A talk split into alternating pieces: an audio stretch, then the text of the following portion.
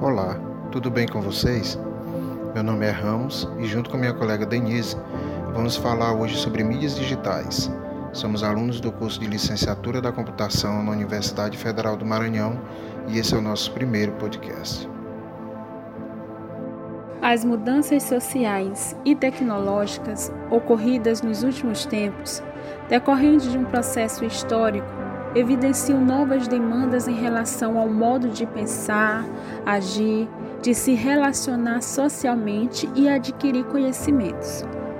O avanço das tecnologias interfere no comportamento e nas formas de relacionamento dos grupos sociais, modificando a cultura. Segundo Leandro Abreu, em 2019, mídia digital está atrelado ao seu sentido técnico que engloba todos os recursos, veículos e equipamentos que trabalham a partir da tecnologia digital.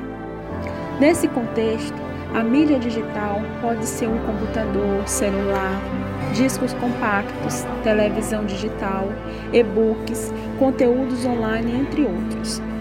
Com a tecnologia todo vapor, passou-se a ter algumas alternativas interessantes para a dinâmica do ensino nas escolas. A internet é uma ferramenta que permite inúmeras possibilidades de tornar a didática mais envolvente e assimilativa. Compete às escolas e aos profissionais da área usufruírem desses avanços tecnológicos, visando melhorar cada vez mais o ensino do país. Os professores são os agentes de transmissão de conhecimento é o dever deles estarem por dentro dessas novas alternativas de complementar o ensino. De acordo com o professor do curso Mídias na Educação, Christian Brauder, as mídias, que além de entreter, divertir e informar, também podem educar os alunos se usadas corretamente. É necessário que o professor as conheça e consiga aplicá-las na sala de aula, dominando as técnicas de uso. Tipos de mídia. Os tipos de mídia são basicamente três: digital, eletrônica e impressa. Vamos falar um pouco mais sobre cada uma delas. Mídia digital é baseada em tecnologia digital como internet, programas educacionais e os jogos de computador.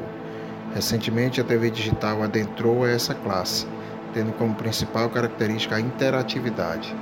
Nessa categoria, o usuário pode filtrar as informações, visualizando apenas que o agradam e pode enviar suas próprias.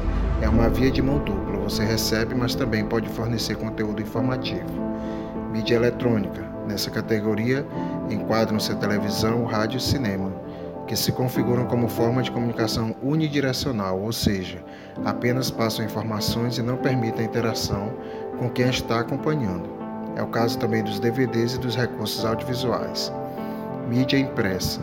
É o formato de mídia mais antigo, é composta por elementos como jornais, revistas, mala direta, folders e catálogos. Resumindo, é todo tipo de material impresso que visa comunicar algo. Os tipos de mídias, principalmente a mídia digital, possuem alguns benefícios ou vantagens. Dentre elas, temos o preço, a um custo-benefício menor, flexibilidade, segmentação, dá para se trabalhar com público mais definido, um conteúdo dentro de um público definido, há um engajamento maior, uma fidelização maior, um monitoramento, a detecção rápida de falhas e a otimização constante, os resultados no curto e longo prazo, menos esforço operacional, menos risco um maior relacionamento de comunicação com o público, fidelização, alcance, já que as barreiras geográficas não existem, principalmente dentro da mídia digital, por exemplo, como a internet, e o principal dela é a modernização.